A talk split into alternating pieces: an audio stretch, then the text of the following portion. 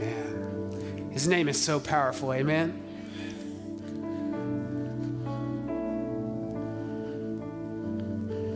Wow. I believe that today,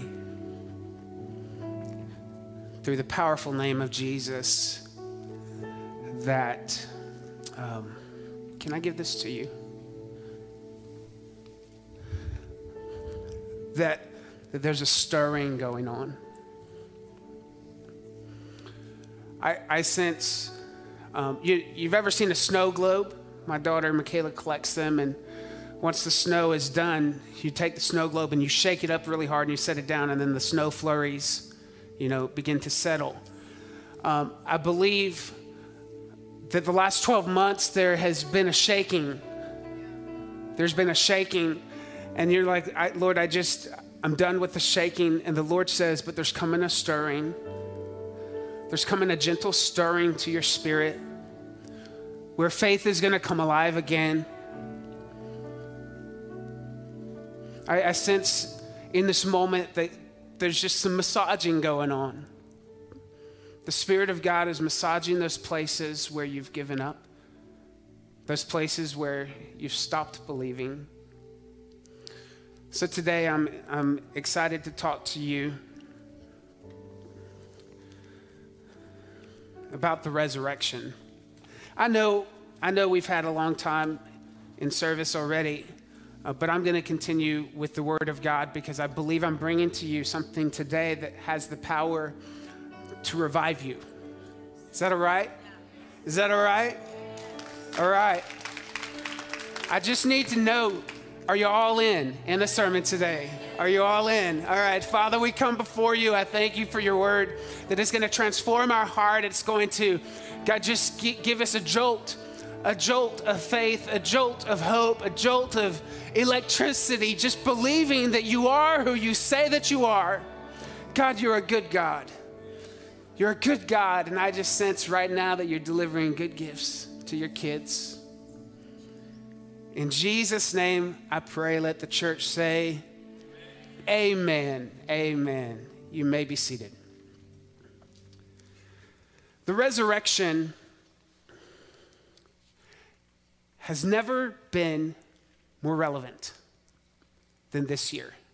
For the past 12 months, I suppose March of 2020 to you know April 4th, 2021, I believe that the resurrection has never been more relevant. It addresses all of our deepest fears.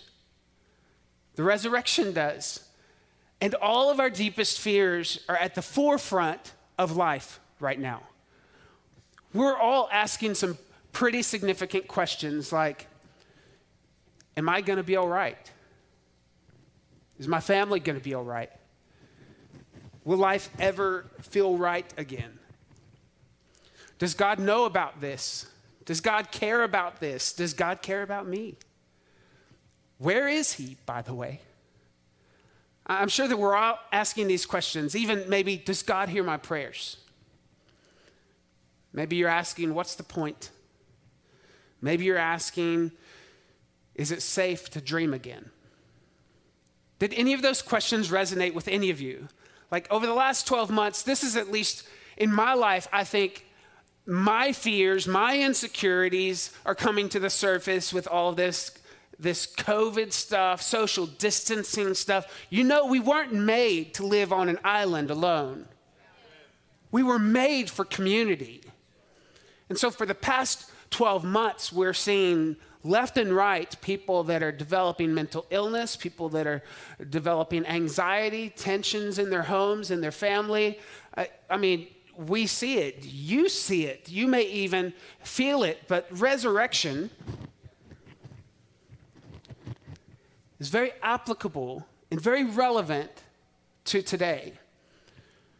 And I'll explain why in just a moment. Perhaps never before in history has resurrection been as applicable as this year, except maybe potentially the very first Easter. The very, very, very Numero uno Easter was probably the most relevant, and then 2021 is the second most relevant. You see, today we have the advantage of looking back through history. We, we have something to hang our hat on. We have something, we have a storyline to lean into. We, get, we have the benefit of seeing what has already happened. But the first century church, the first century Jesus followers, it was a different story.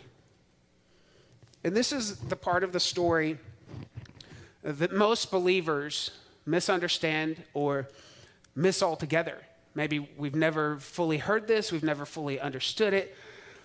Maybe if you're not a Christian, this is a part of a story that no one's ever shared with you. Maybe if you're here today just to make mom or dad happy or watching from home just to make mom or dad or grandma happy, maybe you've walked away from the church.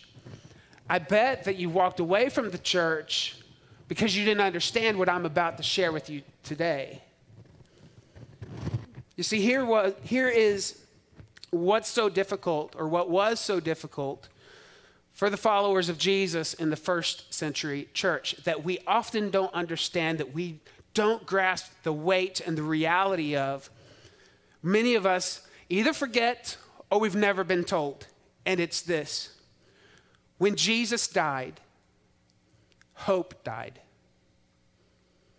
Go ahead and write that down, text it to your friend, do a hashtag if you want, because this is critical. It's important that we understand. When Jesus died, hope died.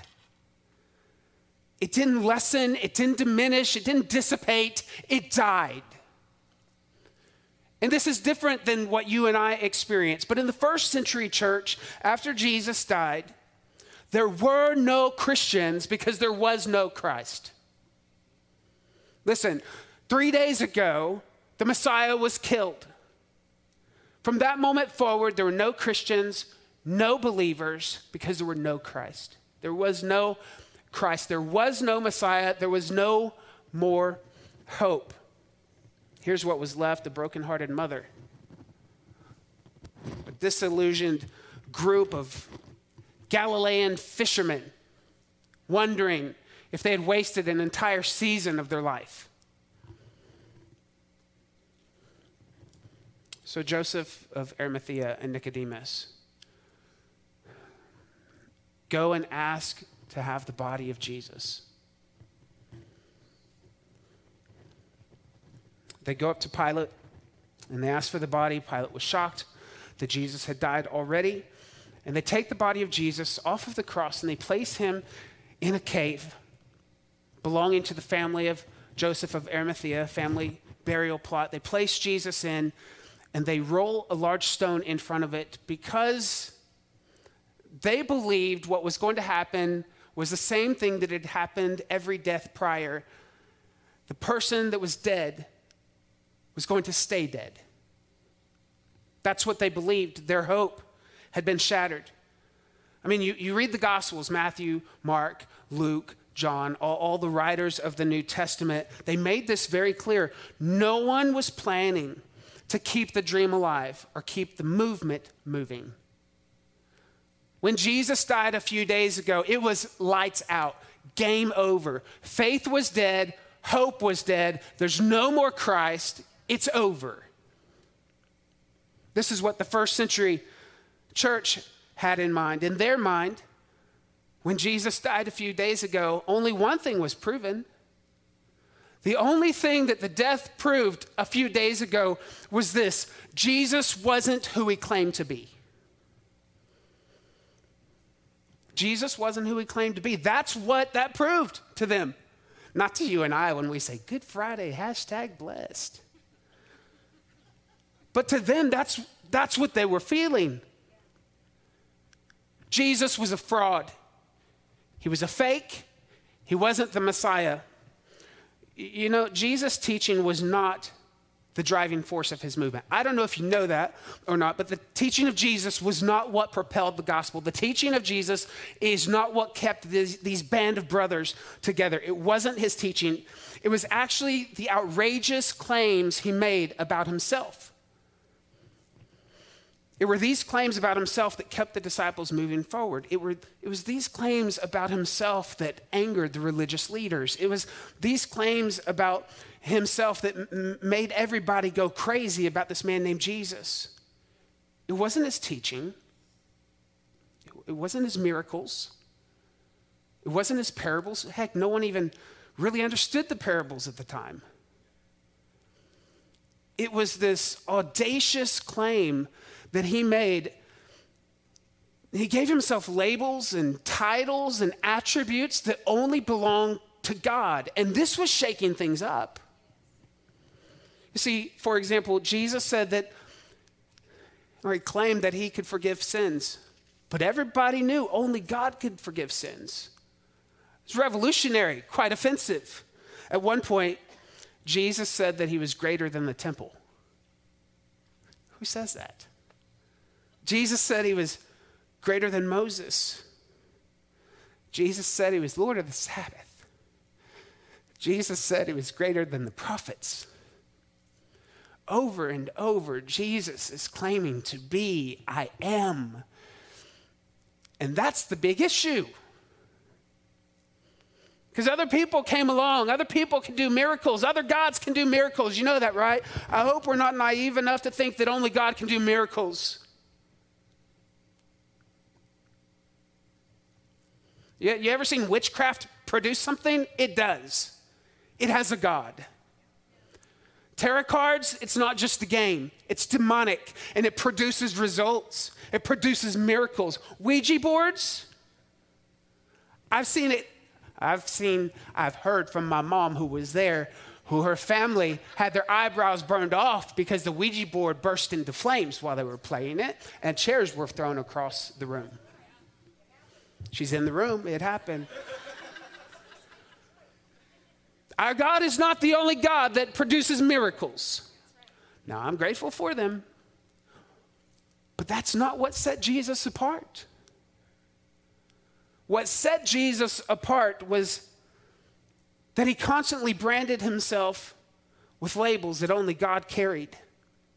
And it was their belief about Jesus their belief that Jesus was correct about himself that made them keep following. Peter, James, John, the whole disciple crew, they didn't choose to follow Jesus because of what he taught. In fact, in some cases, we see that they chose to follow Jesus in spite of what he taught. Case in point, in John, John tells us that Jesus fed 5,000. You may remember the story a couple of fish, likely codfish, uh, a couple of uh, loaves of bread, likely uh, cheddar biscuits, cheddar's biscuits. And Jesus prayed over it, multiplied it. He fed over 5,000 people. Do you remember this story? Maybe, maybe, you heard this. Maybe you remember in Sunday school you colored a little picture or something. Um, John tells us that that happened. And the crowd, massive crowd, is so impressed and so grateful that they just got fed the Bible tells us that they tried to force Jesus to be king. That's what kings did. Kings fed their people, and Jesus is like, no, no, no, no.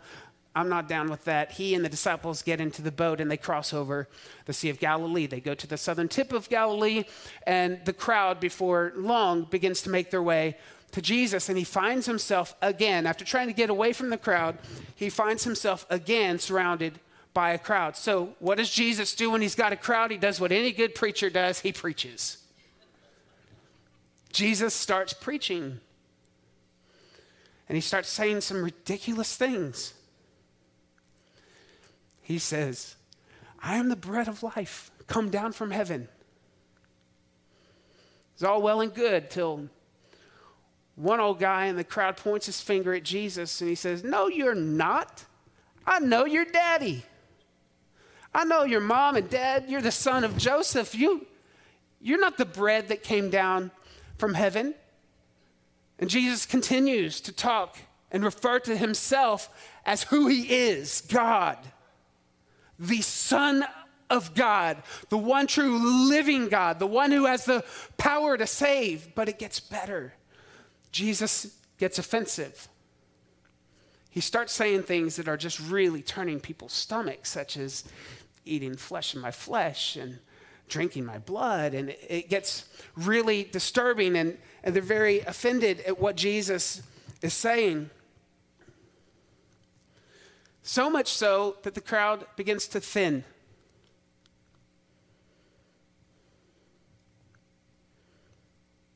They can't handle what he's teaching. And Jesus turns to his disciples and he says, What about you? Are you going to go too? Are you leaving too? I imagine that the disciples don't make eye contact. They're wondering if now's the time for the flesh and the blood. What are we going to do? Finally, Peter speaks up. And Peter says something to Jesus in response to, Are you going to stay or are you going to go? There's a lot to be learned, though, with what Peter didn't say. Here's what Peter did not say in uh, John chapter 6. He, he did not say, Jesus, I'm going to stay with you. We are going to stay with you because you're such a great teacher. We've learned so much from you. You've just really illuminated our eyes. Your content is brilliant. Your storytelling, storytelling is amazing. Storytelling, isn't that funny? if I am an amazing storyteller, I am a story taser. anyway, that's what Peter didn't say. He didn't say, Oh man, weddings are so great with you, Jesus. He didn't say, Well, I can't afford health insurance, so might as well stay with you. He didn't say that, but here's what Peter did say. When the crowd is thinning and Jesus turns to the disciples and he says, What about you? Are you going to stay or are you going to go? In verse 68, chapter 6, verse 68, Simon Peter answered him, Lord, to whom shall we go? You have the words of eternal life. Verse 69 Watch this. Also, we have come to believe and to know that you are the Christ, the Son of the living God. What held them there? Because they came to believe that he was the Son of God, the living Christ. It wasn't his teaching, it wasn't his miracles, it wasn't that he provided lunch and dinner with just a few ingredients. It was that they had come to believe that he was who he said that he was.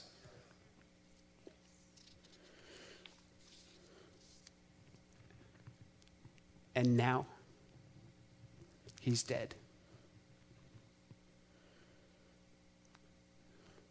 Can you just let that sit in for a moment? That, that guttural response that they must have felt. Because again, it wasn't just good entertainment, it wasn't free food, it wasn't good teaching. This was the Son of God, and they just watched him be brutally beaten, almost dismembered dying on a cross. So clearly, they were wrong. Clearly, this was not the Son of God. This, this could not be the Messiah. Something must be wrong. Surely the Son of God, the bread of life, the Holy One of Israel, the chosen one, can't be crucified by man. If he was God, if he was the creator, he would have fixed all this.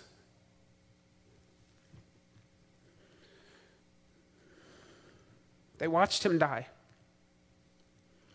And it's clear from the Gospels that all of them expected, to do, expected Jesus to do what dead people normally do stay dead. We find no account in the Gospels or anywhere else where anyone was standing outside the tomb early Easter morning doing a backwards countdown from 10 to 1. No one was expecting that stone to roll away. Nobody writes themselves in after the fact as, as the hero of the story, the one who had the faith, the one who knew Jesus was going to rise again. The disciples are brutally honest in the Gospels. They let us know that they all stopped believing and hope was dead. So let's pause for a moment. Let's take inventory of this moment and see where we are. Right now, Jesus wasn't the king, he wasn't the son of God, he wasn't the Messiah. Obviously, he's dead. He was a sideshow. We got to go back to looking to the one. We are stuck with a corrupt religious system, a heartless empire, a relieved Roman governor, Pilate, who just wants to get back to his beach house. A bunch of sad Galileans, heartbroken, thinking this was the one. But there is no Savior, no Son of God, no believers. There is no hope. Because when Jesus died, hope died.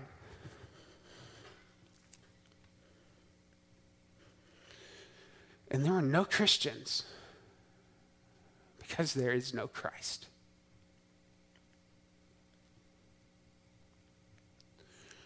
And then something happened. Something happened that changed everything. That morning sealed the promise. When, when that buried body began to breathe. You see, Resurrection Sunday has never been more relevant to the human race than today. And we're celebrating in this moment not something that was written, but something that happened. It happened. And I need you to understand the order of events. First, the first thing that happened was the event. Say the event. Look at your neighbor, say, it happened it happened. The event then launched the movement. Everything died when Jesus died. There were no more believers. There were no Christians. There were no, uh, there, there were no gatherings or meetings. They had gone back to fishing, life as usual. The event, the resurrection, launched the movement. And from the movement, we get the Bible. Now, this is important. It's an important sequence of events that I want us all to understand today. Because if you get this out of order, your faith gets fragile. The Bible did not create Christianity, the movement. Christianity, the movement, did not create the resurrection. The resurrection created both. This is why we have a day set aside to celebrate an event that actually happened because that event created this movement that we're part of, not 52 Sundays a year, but 365 days. Is that the number of days in a year? A year.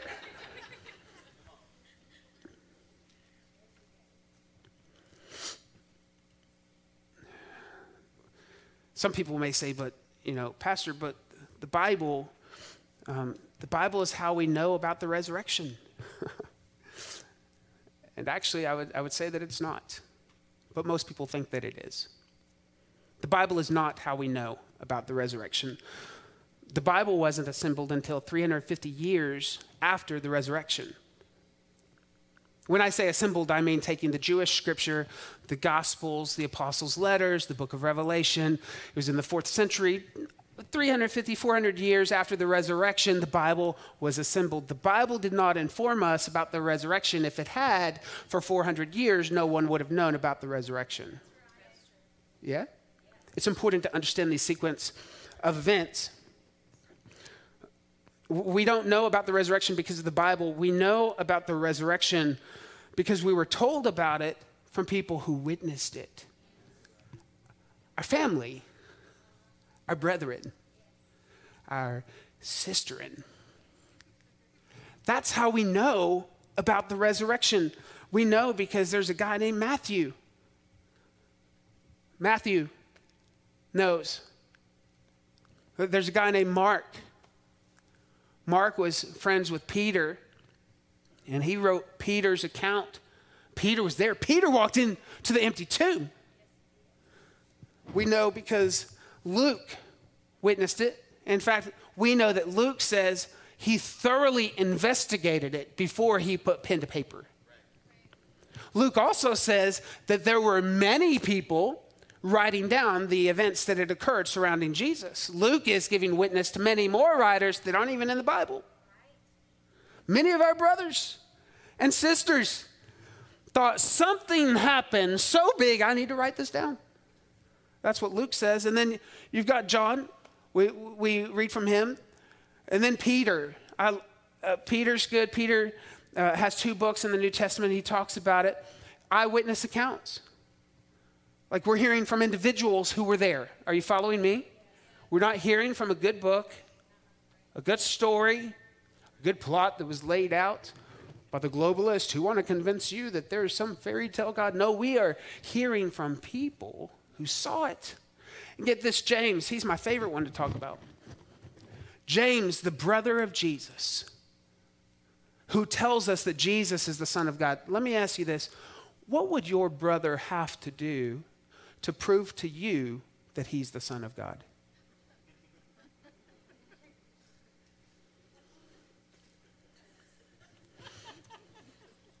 James believed it so much that he spent his entire life risking his life so that we would know that his brother was the Son of God. Then we have Paul, who made his fame and fortune by trying to demolish the Christian movement. There was absolutely nothing in it for him, no benefit to then change his mind. In fact, because he had an encounter with Jesus, it created a lot more problems for Paul. He ended up he ended up facing some things inside of himself that he wouldn't have had to face had he just continued persecuting the Christians. Are you with me? We hear about the resurrection not from the Bible that happened 400 years later. We hear about it from testimony of people who were on the ground.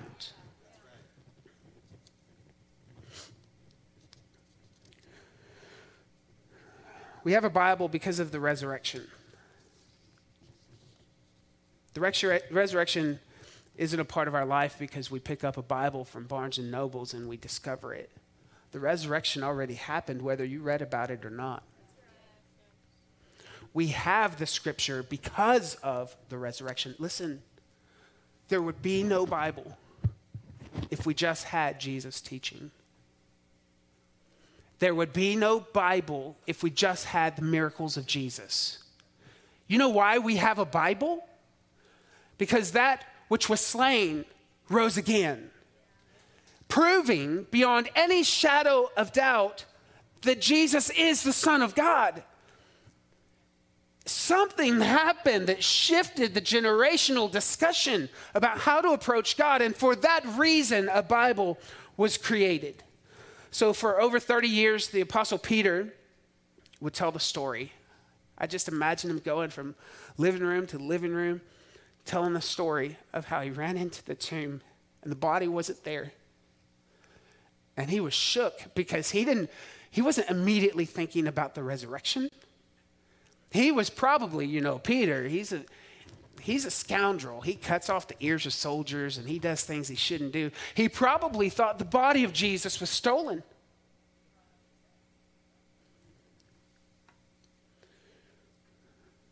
But then he comes face to face with a risen Lord. And for 30 years, Peter tells the story of the resurrection.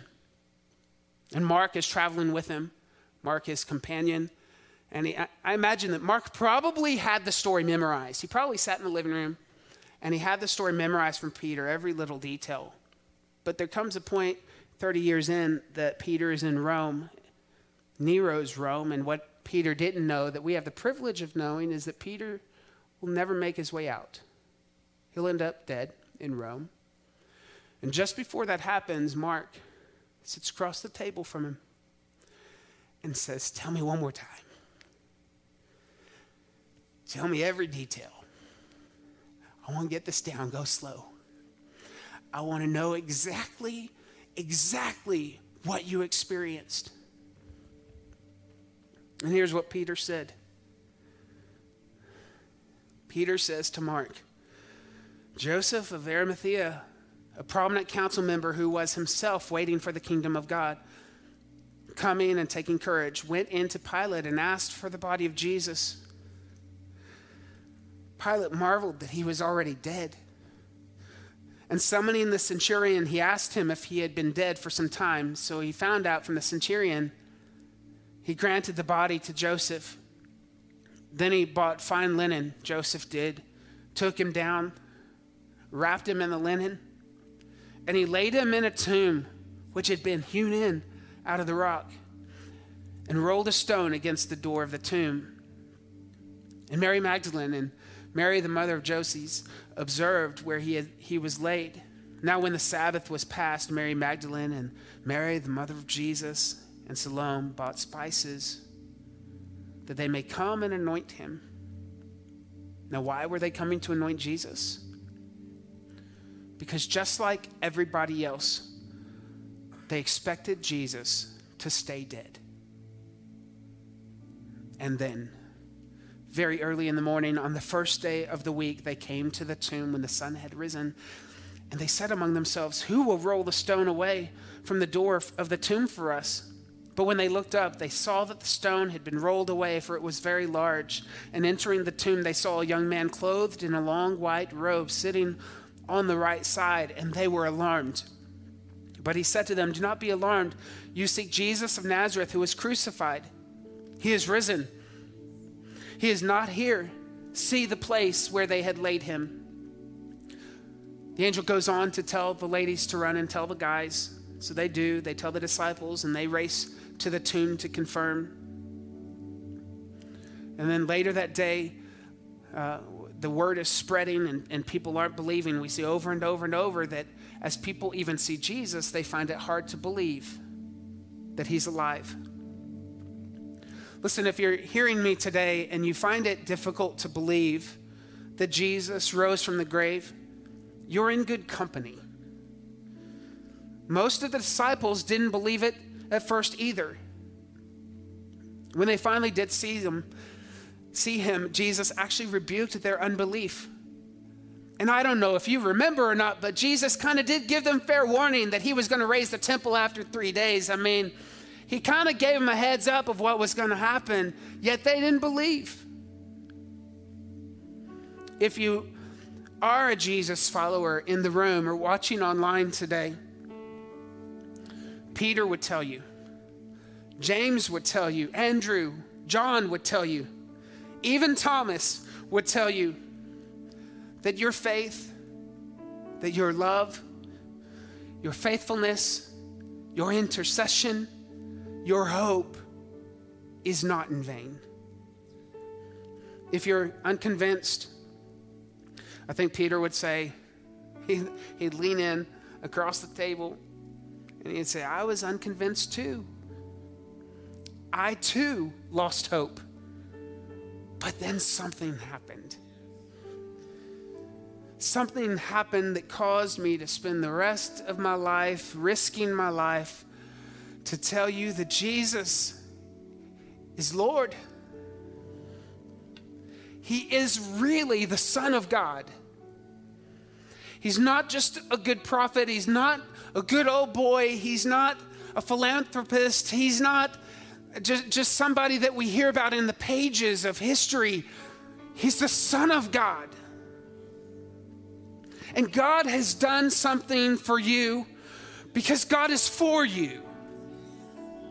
And this is the day, this is the time where we lay aside our doubt, we lay aside our, our hesitancy, we lay aside, this is the day of salvation. This is the moment where you get to realize that hope is alive. And I know 2020 and 2021 hadn't been good to you. And you may feel like hope is dead, but that's impossible because hope already died. It died 2,000 years ago and laid in the grave three days. And when our Savior stood to his feet, I'm wanting to rhyme because I sound like a poet now. I didn't plan it, and I'm not going to rhyme, but you get the point. Hope came alive. Hope is alive, and hope can't die Because hope isn't a feeling, hope isn't an emotion, hope is a person, and his name is Jesus.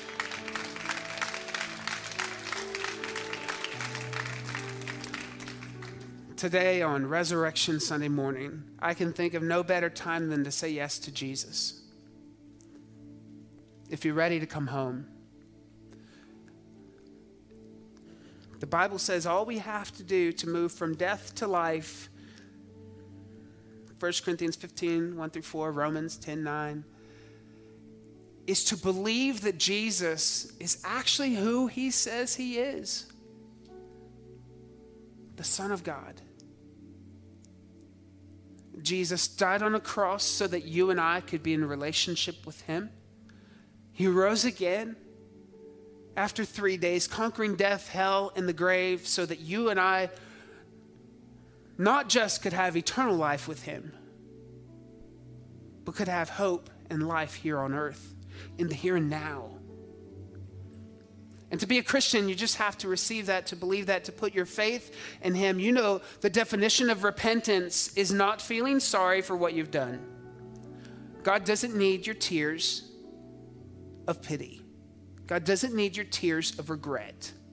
Repentance is turning your mind instead of believing and putting your faith in that which you think saves you, your education, your ego, your money, your family, your own ideas, your own brain power, realizing that nothing we own can save us.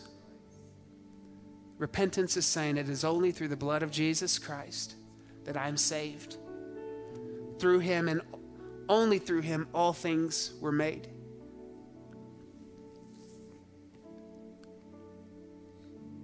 Listen, I can make a guarantee to you today. If you're ready to say yes to Jesus, I'll make you a money back guarantee. What I can't promise you is that your life is going to be perfect from here on out. I can't promise you that your life is going to be easy. I can't promise you that you're not going to get COVID. I can't promise you that you're not going to get laid off. I can't promise you that you're always going to have food in the cupboard. But what I can promise you is that there is a God in heaven who knows your name. And he will be in such deep relationship with you that no matter what circumstance you walk through, you'll never do it alone.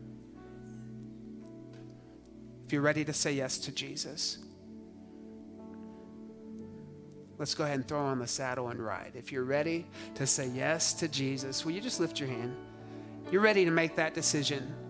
Maybe you've walked away from him. Maybe you've been gone. Maybe you just don't even know if you're in relationship. Why not? Let's just seal the deal right now. Because listen, there was a first resurrection. There's a next resurrection that's coming very, very soon where Jesus is going to be splitting the clouds and those who are dead in Christ are going to rise. We don't know when that is happening exactly, but I know that it's soon. So why not? Let's just let's just saddle the horse and ride today. Let's just go ahead and say yes to Jesus today. If that's you, lift your hand. If you're watching online and there's no one there to affirm or confirm what you're saying or doing, just put your hand over your heart as a step of faith. Church, will you stand to your feet? Let's bow our head, close our eyes. Let's pray for everyone who is saying yes in this moment to Jesus. Just repeat after me Heavenly Father, I thank you for Jesus who died on the cross for me. I believe that Jesus is the Son of God. I believe that He died on a cross for me. I believe that He rose from the grave. I believe that He's coming back.